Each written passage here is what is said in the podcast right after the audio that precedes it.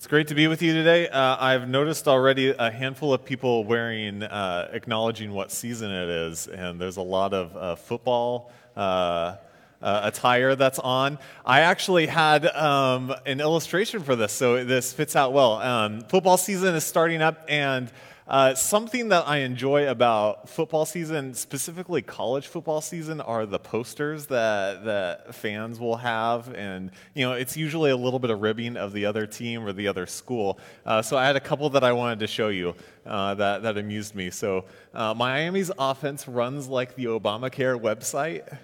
Not, not, not political commentary here, just clever, just clever. Uh, next one, social distancing. And, that's the, the college football playoff uh, trophy and uh, Georgia. Uh, well, another one.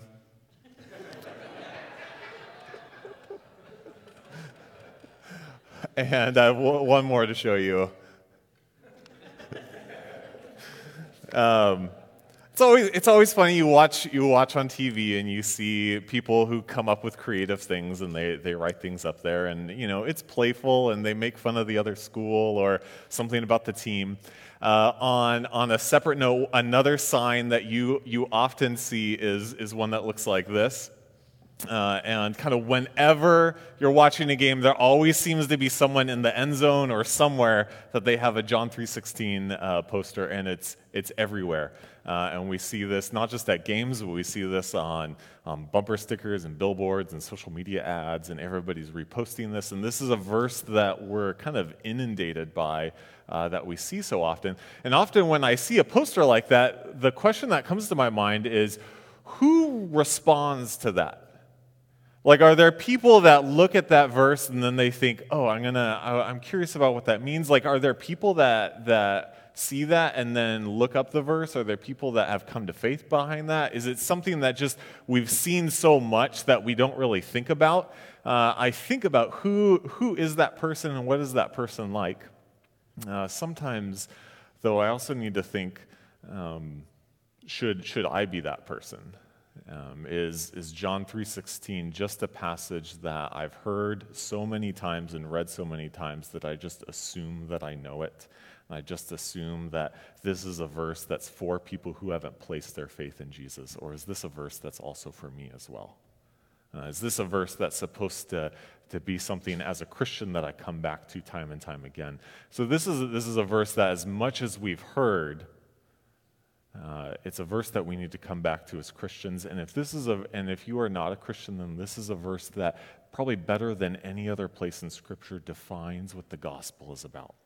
So it's so important that as much as maybe we feel like we know this passage, we still need to come back to it and remember the truths that it teaches us. Uh, I think it's interesting that this passage comes in the context of a very devout and religious man.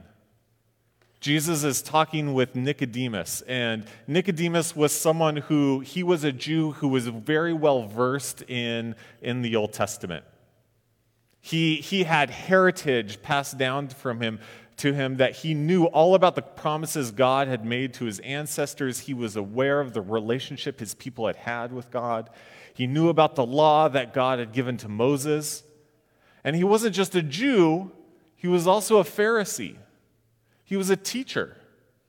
He was very well educated in what the law was about. He probably had large sections of the Old Testament memorized. And not just a Pharisee, he was also part of the, the ruling council, the Sanhedrin. And so he was an elite Pharisee.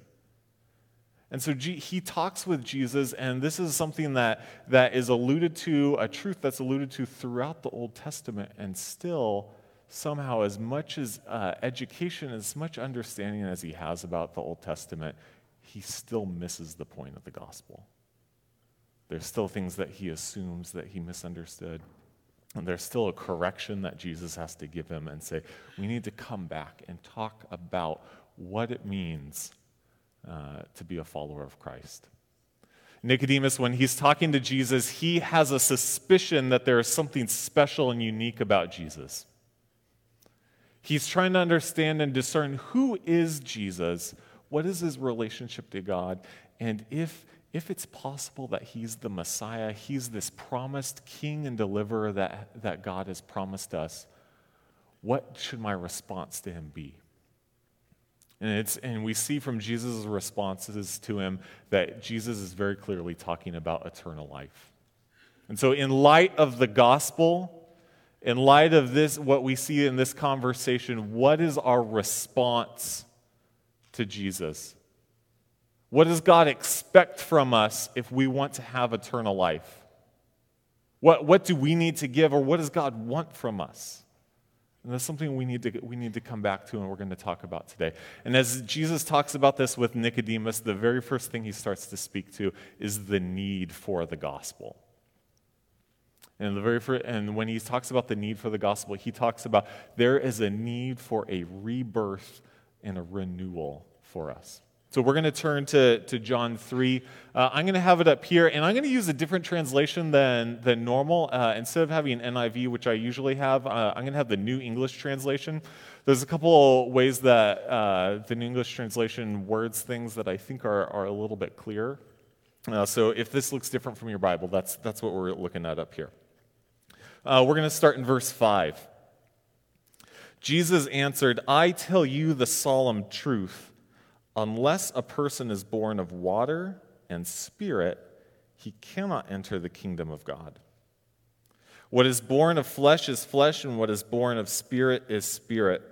Jesus, Jesus says these things, and when he's talking about entering the kingdom of God, in this conversation, he also says seeing the kingdom of God. What's, what's in mind here is, is eternal life, is entering into the kingdom that the Messiah is bringing before, uh, before the Jewish people and the rest of the world.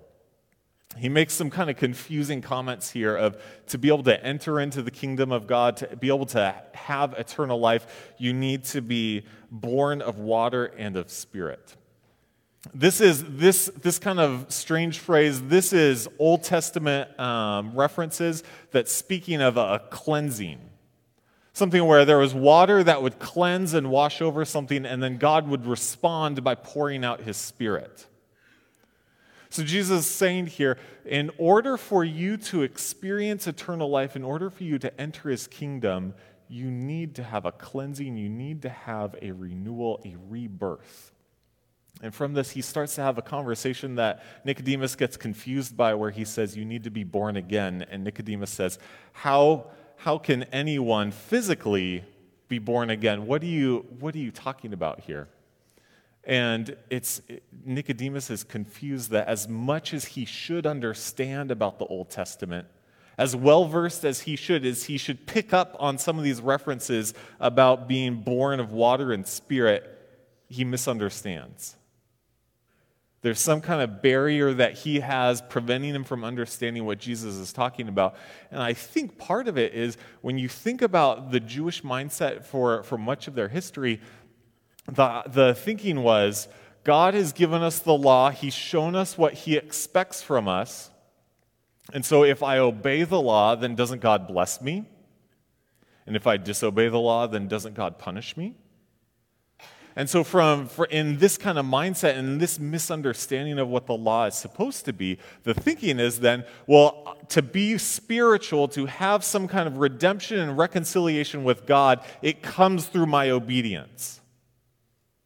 That if I just obey well enough, that I messed up today, but if I make a couple corrections and change my habits tomorrow, I'll get a little bit better, and then I'll try a little bit harder the next day, and each day I'll kind of get a little bit more holy and a little bit more obedient and be able to follow the law a little bit better. And kind of at some point, I'll break through whatever that barrier is, and I'll have this, this correct spiritual relationship with God. And when, when Jesus speaks to this, he says, No, you need to understand the gap, this chasm that exists between what is spiritual and what is physical. And what's needed is not just this step by step methodical growing and correction of habits, you know, 10 steps to a holier life or something like that. He says this will never get you there. Says you need to understand for the need for the gospel, it's because you can never progressively grow or mature to that right standard. It says instead, what's needed is not is not a correction, is not a redirection, but it's a, a total overhaul. It has to be this rebirth, this renewal, and it's something that we can't provide for ourselves. Part of what's hard about this is this confronts us with the reality of, of who we are and the reality that we often don't like to look at who we are. We are great self deceivers. We are great at ignoring the truths about ourselves and ignoring who we really are and it's much easier to believe the myth that I'm not that desperate that I need an, a full overhaul and full recreation. I just need a couple more steps and then I'll get there. This, this book um, called I Told Me So, uh, it's a, a, book about self deception and the Christian life. Uh, the author Greg Ten Elshof uh, writes about this, this study that was taken of a million high school seniors. And one of the, one of the surveys that often comes up in, in high school and even in college, uh, it'll give you a different category, and then it asks you to rate yourself compared to your peers. Like you in the top 50%, the top 25%. You guys know, uh, know this. Um, so he, he's talking about from, a mil, from the, the scope of a million high school seniors, the results from this. One of the things said 70% considered themselves above average in the category of leadership. The number that considered themselves below average was 2%. In terms of getting along with others, 60% said they were in the top 10% of their peers. 25% reported that they were in the top 1% of their peers. And he says this isn't something that's isolated to just the phase of life of being a high school senior. He says that these uh, same results and these same trends can be found regardless of what stage of life they are, whether we're in our career. All of us think that we are at least above average. I'm like, I do my job at least better than the typical person, right? And this is something that is just a reflection of our, our conviction and, and belief that I'm, I'm not that bad. Like, I'm, I'm okay, right? Like, I, okay, you know, I have some flaws. Maybe I'm not the top 1%. I'm not going to try to say that I'm perfect, but I'm not that bad. Like, if I can just take a couple more steps, there's a couple bad habits I know that I have. I need to try to stop doing this and this and this. But once that's out of the way, like, I'm good, right? And there's a part of us that believes this truth that once those things that we've identified are resolved and taken care of, then we'll stand before God justified. At least we'll be okay then. Maybe not perfect, but good enough. And what's so tricky about this is then at this point, we have ultimately said we are the ones that create the standard. And now God is subject to that standard. I've identified that once these habits are removed, I'm good enough to meet the standard, and so God will provide me what I deserve. And at that point, eternal life is attainable. I can take those proper steps, I can get there, and I'm not that desperate that I need a full rebirth. And Jesus' response to Nicodemus is the gospel says that it's needed because a full rebirth is needed. We have to be born again. There has to, we have to be made into something new. The comfort of this is 2 Corinthians 5 tells us when anyone who is in Christ is a new creation, the old is gone. And there, the promise of the gospel is that when we do believe in Jesus, we are a new person. As, as we continue, um, this is a process that, that Jesus makes clear we are incapable of. Uh, he also says it's, it's very simple for how we move forward and move into this. He says, eternal life, something that is through spiritual rebirth, happens just through faith. Let's, let's continue in verse 14. It says, Just as Moses lifted up the serpent in the wilderness, so must the Son of Man be lifted up, so that everyone who believes in him may have eternal life. For this is the way God loved the world. He gave his one and only Son, so that everyone who believes in him will not perish, but have eternal life. For God did not send his Son into the world to condemn the world, but that the world should be saved through him. He says, this, this rebirth that is so desperately needed, he says he has done everything that's needed to make it available to us.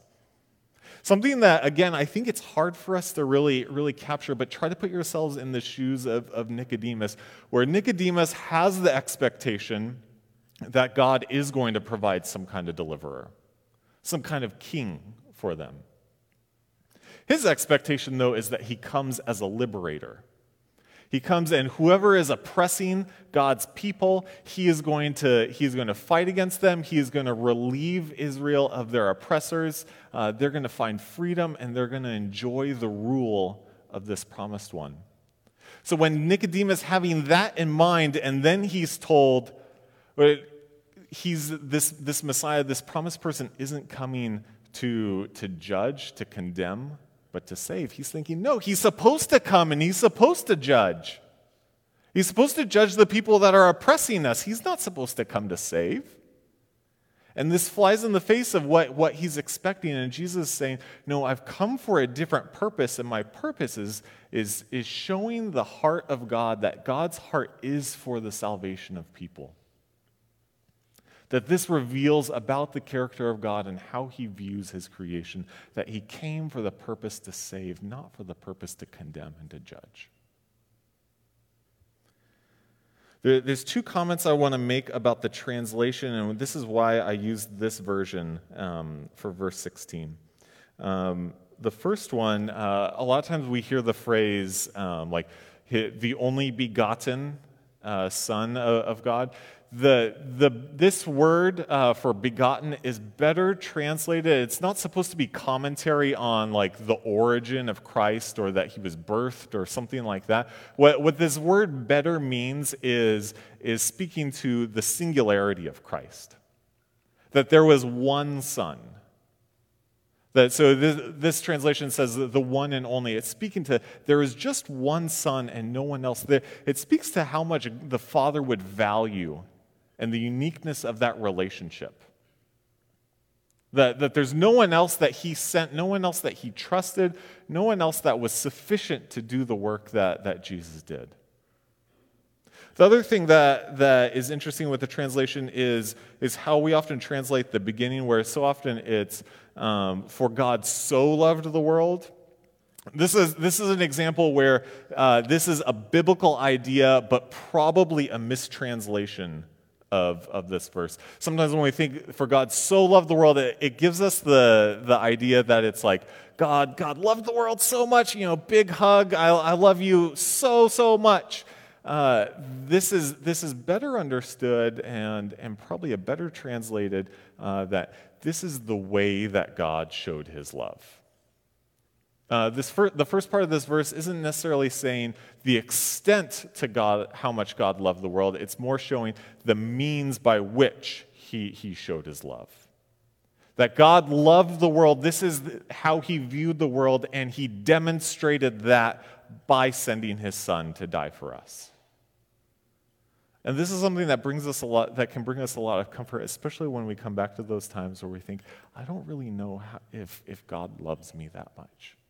I go through something dark and I start questioning does God really care for me? Why would he allow these things? And this speaks to how central the cross is to the Christian life. Then I might be struggling and I might be hurting, but I can still look to John 3:16 and it still reminds me God demonstrated that he loves me by what he did on the cross. And that's something that's happened, and that's something that I can come back to time and time again. But what's so important about this is that we don't add anything to such a simple message. This message is believe in Jesus and believe in the eternal life that he offers. And yet, how easy is it to try to add something to that? Okay, believe in Jesus, but also make sure X, Y, and Z and do these other things believe and make sure, but you still do follow these other rules as well. And it's so easy for us to try to add other things to such a simple message, a message that's been defined only by faith.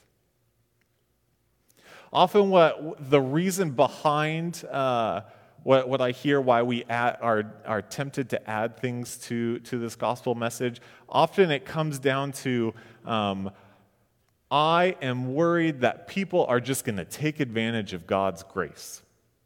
You know, I'm people are just, you know, they're going to show up, they're going to say they believe in Jesus and then they're going to go and smoke pot and watch Game of Thrones and do all these other things and you know, we got to make sure that people get it. So don't don't don't get too carried away. Make sure that there's some kind of qualifier that you believe in God, but also and there's this conviction that as Christians, uh, we're all just kind of looking to embrace uh, easy faith and then just try to go on about our day and do whatever we want and live, live licentiously. And th- this is wrong for two reasons. One, one reason is it's always convenient that the people who say that, and when we ourselves think that, we're never the ones that take advantage of God's grace. It's always somebody else who takes advantage of God's grace, right? because I meet the right standards of what it, what it takes to not abuse God's grace. It's, it's other people. It's the, the Game of Thrones watching people. I don't watch Game of Thrones, so I'm okay. And so we have some sort of standard of what it means to not abuse God's grace. So we meet that standard, but then we see other people breaking that standard. And so it's con- very convenient that the only abusers of grace are people other than me. The other issue, and this is the bigger issue, is what we just talked about in, the, in our first section. You don't just believe in Jesus and then move about your day. He says, when you believe in Jesus, you have been reborn. You have a new nature. You haven't left that, that interaction unchanged. You, you don't have the same desires. You don't have the same nature. You have been changed and you now have the Holy Spirit in you. You're not going to go about and do the same things. And if we can, if we're really going to trust God uh, in this promise of the gospel, let's also trust that He says He's going to do what he, what he says and give us a new nature. It's okay to keep the gospel simple, and it's necessary to do so. We don't need to add other things to it for fear of people running off the rails and, and going crazy. The gospel is meant to be simple. We don't need to attach strings to it, but instead we can say, I trust the, I trust the gift maker and I trust his gift. That he gives this freely and it's transformative. If it's this uncomplicated, why isn't it more embraced, though? Why is it so hard to accept? What barrier keeps us from it? And I think that it's, it's deeply exposing. Let's continue in, in verse 19. Now, this is the basis for judging that the light has come into the world, and that people love darkness rather than light because their deeds were evil. For everyone who does evil deeds hates the light and does not come to the light, so that their deeds will not be exposed. This passage says that when we are in sin, our desire is to hide and to withdraw. That there's both a, an attraction to our sin, but also a willingness to look away from it and to ignore it. That our sin brings us delight that we love it. There are things that we do when we sin that we can really enjoy. There's pleasure that, that can be found in sin. But there's also a part of us that we desire to stay in darkness so we don't actually have to see the carnage that sin brings. I'd rather not look at that. I want to experience the feeling and the pleasure that sin brings me, but I don't want to have to see what the fallout is and how it affects other people and even how my sin affects myself. And so I don't want the gospel. I don't want to be confronted with the truth that the gospel says that I need to be reborn, that I can't just take step one, step two, step three, and get better and get over my issues. I don't want to be that kind of helpless. And so I'm attracted and I desire to stay in my self deception, to keep saying, I'm not that bad. You know, I sin some. Yeah, it, it, makes me happy sometimes when I do sin, but I'm not that bad. And so I'd rather just keep t- turning a blind eye to that and not see the reality of how desperate I am that I need to be born again. That I need someone to radically renew me and make me into something new. That I'm in that desperate need, that helpless for a Savior to step in and change me. And so it's attractive to just say, I want to remain in the darkness. I want to enjoy my sin. I want to enjoy the, the pleasure and the delight that it brings me, but not look at anything else. I don't want to know how this affects other things. And the gospel ends up showing us we are messed up. We are in need of a Savior. But it also says there is a path forward and there is a renewal that can be had.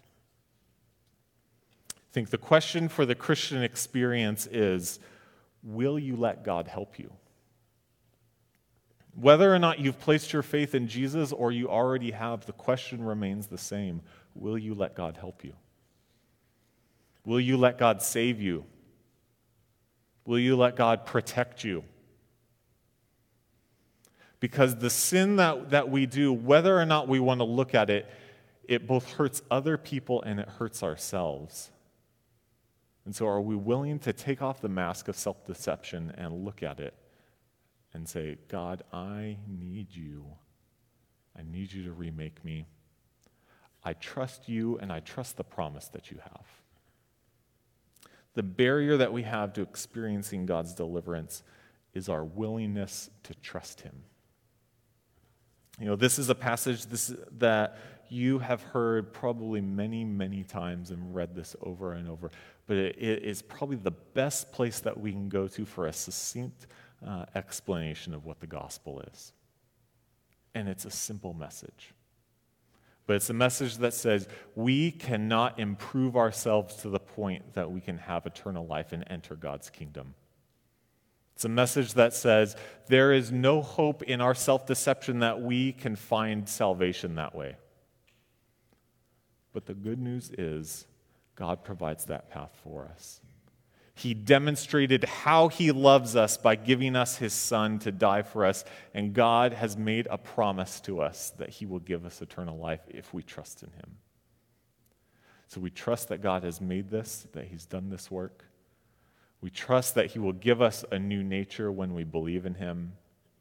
And we can trust that that new nature is what now defines us for who we are. And this is something we, we hold firm to.